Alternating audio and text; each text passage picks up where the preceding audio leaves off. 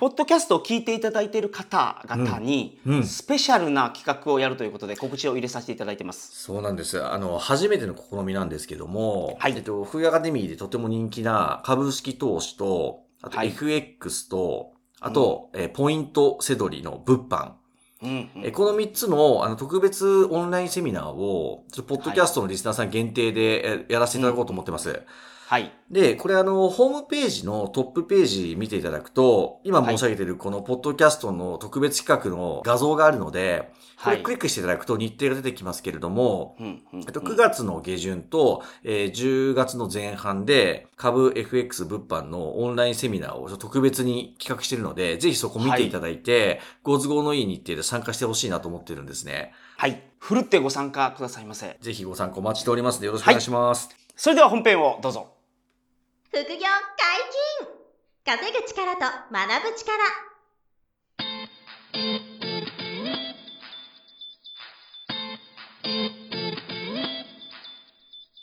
この番組は稼げるようになりたいを叶える副業アカデミーの提供でお送りいたします。副業アカデミーはあなたが副業で稼げる状態になることにコミットしたスクール。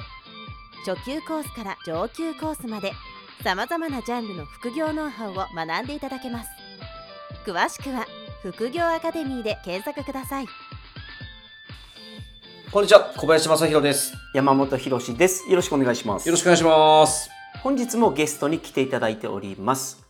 副業アカデミー仮想通貨講座の講師、鹿武史先生です。よろしくお願いします。鹿武史です。よろしくお願いします。はい、よろしくお願いします。はい。えー今回ね、あの、3回目のご出演なんですけそう、どね。3回目です。うんはい。で、えっと、前回は税金の話をしていただいてますので、うんうんえー仮想通貨の税金気になっている方ね、すごく変わってきてるんで、今、税制が、ぜひそこもね、チェックしていただきたいと思うんですけれども、思います。あの、今回は、あの、はいこれでごっちゃになってる人ももはやいるんじゃないかなと思うんですけど、あの、デジタル人民元っていう、要は中国の人民元のデジタルですね。デジタル人民元と、はいあと、いわゆるその仮想通貨もデジタル通貨うんと一緒じゃねって思ってる方とかも時々いらっしゃるんではいはいはいはい、あの、うんただまあ、ちょっと似て非なるものかなと思っていて、今回はそのデジタル人民元って中国すごく進んでますけど、まあそういったデジタル通貨というかデジタル人民元の登場が仮想通貨にそのどういう影響をもたらすのか、いや、脅かすものなのか、うんあの、全くこう影響しないものなのか、まあ、え全く影響しないことはないんでしょうけど、まあそのあたりちょっと鹿さんの見解を伺いたいなと思いまして。はいはいはいはい。これは、あのー各国の政策以下によるっていうのが、おそらく回答なんですね。うん。うんはいはいはいはい。で、前々回、あの、中国が暗号通貨、まあ、仮想通貨関連の事業をう、ん。うん2021年の5月に全面禁止したっていうようなお話をしました。その背景には、デジタル人民元の導入っていうのが大きく関係してるんです。うーんはい。2020年の10月に、まあ、深センで、えー試験的導入が始まったと。その導入が始まった頃何が起きてたかっていうと、うん。あの、私の中国の友達なんかから、今後、おビットコインはどういう価格になる、イーサリアムはどういう動き方するのっていう問い合わせが、まあ、毎日のように来るわけです。どうして？まあ、あの、当然のことながら、あの、デジタル人民元っていうような形になると、あーまあ、全部デジタルで、えーお金が動いていくってその流れを、うん、中央政府は当然全部把握できるような仕組みになってるはずなんですね。そうでしょうね。うんはいはいはい。ガラスそうす割りか。ると、おまあ、ああの、全部、う透明になって、うん。まあ、隠そうことができるお金がなくなったり、えー税金ももっと、おなんていうんですかね。えーまあまあ確実に取られるようになりますよねう。んその徴収できるような仕組はい。それで、えー結構多くの中国の方たちえーが、一般の人たちも含めて、うん。ビットコインやイーサリアムめちゃくちゃ買ってました、その頃。なるほど。まあその中国の方は自国の政府の怖さを知ってるんでしょうね、多分。うん、うん。まあ、それもあるんでしょうし、う んはいあの、例えば、中国の方たちって、えっ、と、海外で、えーえー使える、えーお金、金額って、今はどうなってるのかちょっとフォローしてないんですけれどうも、ん50万ドル、うー50万ドルじゃない、5万ドルか。はいはいはい5はい。万、年間5万ドルマックスなんですね。えー富裕層にしてるえーそそれ旅行とかじゃなくてですか？いや、あの、年間5万ドルです。まあ、授業でやるやつやなんかは、また別途許可やなんかを受けて、あのー送金やなんかができるんでしょうけども、個人で自由に使えるレベルっていうのは5万ドル。うんはいはいはい。なるほ今も多分同じだと思うんですけど。そうすると、あのーテレビでやってるような、バーキンのバッグを3つも4つも買っていくような爆買いなんて、本来は成り立たないわけです。ど。うんそうですよね。え買えないですよね。え、えうん。え。でも買ってるんですよね。うんはいそれは、その5万ドルの中で管理されないお金で処理してるはずなんですね。うん確かに、そうでしょうね。なるほどねはいでうんも、デジタル人民元でしか、あの、資産持てないっていうか、そういうえー通貨を持てなくなると、うんどうですかね。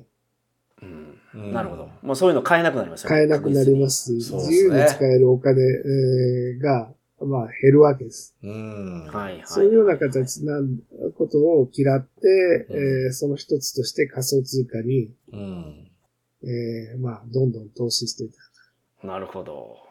こういう形で、えー現れる場合もありますし、うん。逆に、えー今のお現金って使いづらいんで、えーうん仮想通貨の中にドルとペッグしたステーブルコインっていうのがあるんですね。うんドル、それはどういうものですか？ドルとペックっていうのは。要するに、あーまあ、例えば USDT っていう仮想通貨があるんですけれども、連動してるみたいな感じですよね。うん USDT はほぼほぼ 1US ドルっていう値段になる。うん。で、それを担保してるのがドルだと。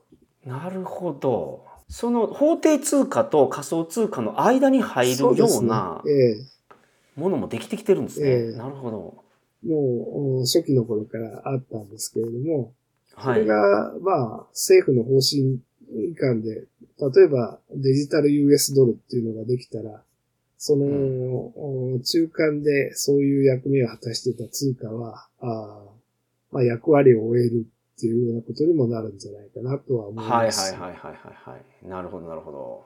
うんですか、ら、各国の政府がどう考えるかによって、全然、あのーデジタル法定通貨っていうものは、あーはい。取り扱いが変わってくるんだろうなと思います。うーん。そっか。なるほどね。うんなるほど。それと、うん、うんうん仮想通貨に対して、えー別のインパクトっていう面ですと、うん例えばリップルっていう通貨あります。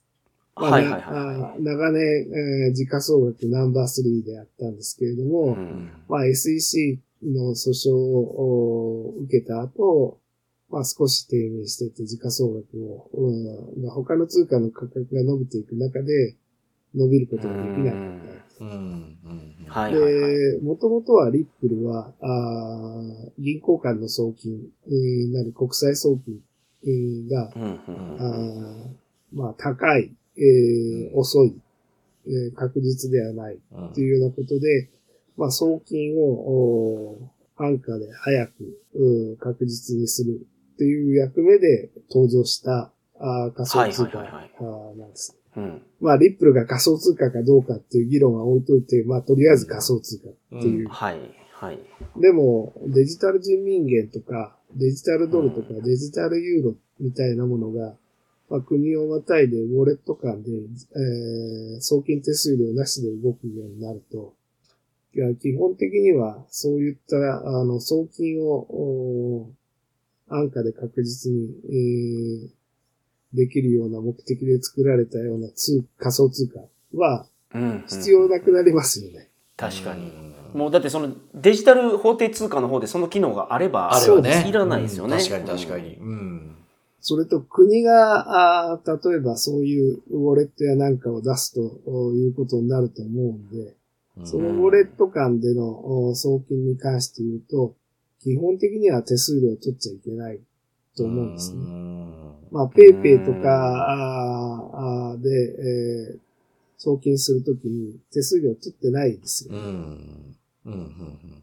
そういうのと同じになるんで、うん銀行の送金業務、送金業務から手数料を取るっていう国なんかには、まあ別の影響が生まれると思います。あちなみに、あの、国内の銀行間の送金で、えー日本みたいな手数料を取ってる国っていうのは、逆に少数派ですよ。なるほど。うんそうなんですね。だから同じ銀行同士だと、うん。通常お金かからないってことですか？同じ銀行同士じゃなくてもかかんないですね。へ ーなるほどはいぱり日本はそういうのも高いんですね。要するに。うん搾取されてるというかね。だから、きちんとやっぱりうん投資運用ができない銀行っていうのは、うんデジタル法定通貨が生まれて、うんえーその送金手数料がゼロっていうような形になると、うん淘汰されていかざるを得ない。うん。んそういう面だと、日本でデジタル円っていうのが入ってくるのかどうかって言ったら、うん。やっぱり相当怪しいだろうなと思いますけあど、なるほどなるほど。そうっすか。うんうんまあ、デジタル法定通貨と、いや、ビットコインやイーサリアムっていうのは、その、まあ、国が発行してないっていう時点で、決定的に違うっていうことですよね。はいはいはい。はい。あの、非中央集権っていうんでしたっけ？はい。なんか、そ、その辺もなんかこう説明してもらえると、なんかこう、より仮想通貨の、なんていうんでしょう、存在意義は、なんか、ううんん、伝わるかなと思うんですけど、いかがですかね、そのあたりはいは。あのーまあ、あの、元々のビットコインの思想っていう面で考えると、うん。まあ、はい。そうやって、えーっと、国が発行する通貨に対する信頼っていうものを疑うっていうところから始まってると考えてください。うんうんうん。はいあのーなるほどね。COVID-19 が、あーうん始まった、あー2019年末から、うん。まあ、はい今も続いてるわけですけれども、う。うんん各国、うーまあ、し通貨をお市場に、えージャブジャブ供給しなくちゃならなくなった。うん。はいはいはいはい。その間どんどん供給してましたよね。はいいろんな国が。うん。アメリカは2020年は確か9兆ドルぐらい印刷してるんです。うん9。兆ドル。うん。ドル。9兆ドルだからすごいですよね。凄まじい額ですよね。はい。まあでも大した額じゃないですよ。うん。あのうーん。アップルの時価総額3兆ドルですから。ああ、はいはいはいはいはいはい。まあそこそ。3社分っていうぐらい。はいはいはい。まあまあまあまはいはい。あ。はまあ、あのー9兆ドルぐらい出してると。い。うん。で、翌年も、あのーまあ、あのー同じぐらい供給して、うんどんどん供給量っていうのは、うんまあ、市場お最大になった。はい。普通は、あーそんなものって、えーまあ、たくさん発行すれば価格が落ちるっていうか、大流昇するのが普通なんですけれども、うんうんうん。まあコロナ禍、各国同じような状況だったんで、みんなで沈めば怖くないっていう形で、うんえー為替レートやなんかは大きく動くことはなかったと。うん。はいまはいあはい。、円もジャブジャブに供給したし、えーうんユーロも同じだったと思うんですね。はい。まあ各国同じような状況。うん。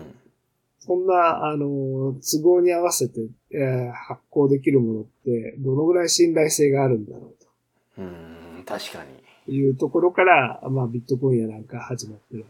うん。うん。確かにねはいはうんで、例えば、あー今流通している通貨、これ全部、タンス預金できないように、何月何日以降、旧紙幣は使えなくします。うん。銀行で交換してください。うん銀行に預けない限り交換できませんっていうことも政策として打ち出そうと思えばできるわうん。インドとかでなんか何年か前にやってましたね、それ。け。えーそういうようなこともあるんで、うん。うんまあ国っていうものを信頼できないっていう前提で、えーまあ、あビットコインなんか始まってるっていうふうに捉えた方がいいんだろうと思います。ななるほどなるほどうんうんうんうんだからまあ、なんていうんですか、その、国家が発行する通貨に対するリスクっていうのは、あの、今の現金であろうが、デジタル法定通貨であろうが、変わらずリスクはあるから、うんそれに対する、その、なたリスクヘッジとしてはうん、仮想通貨っていうのは、かなり今揺る、揺るぎない地位、特にビットコインは、揺るぎない地位を確立してるんじゃないかっていうことでいいんですかね。うん、僕はそう思います。うん。うんうんなるほどね。あれ、イーサリアムはどうなんですか？イーサリアムは、あーちょっと違うと思っています。ほうほうほう。うんちょっと簡単に教えてほしいです、そのビットコインに辺関して言うと、うん2100万枚、もう発行枚数もお決まっていて、それ以上発行されることはない。はい。あとは、だから、あの、市場のニーズを満たすためにはビットコインの価格が上がっていくしかないわけですね。はい。でイーサリアムは発行上限枚数っていうのは原理的にないんです。は。ないんですよなるほど、なね。うんそこは大きな違いですね。えんそうですね。イーサリアムの、うん例えば時価総額が、うん、そうですね。2年で倍になったと。う。うんん。でも、自分の持っているイーサリアムの価格が倍になるかっていうと、そうではないと。例えばその間、プロジェクトがたくさん出てきて、うんイーサリアムの発行枚数は3倍になった。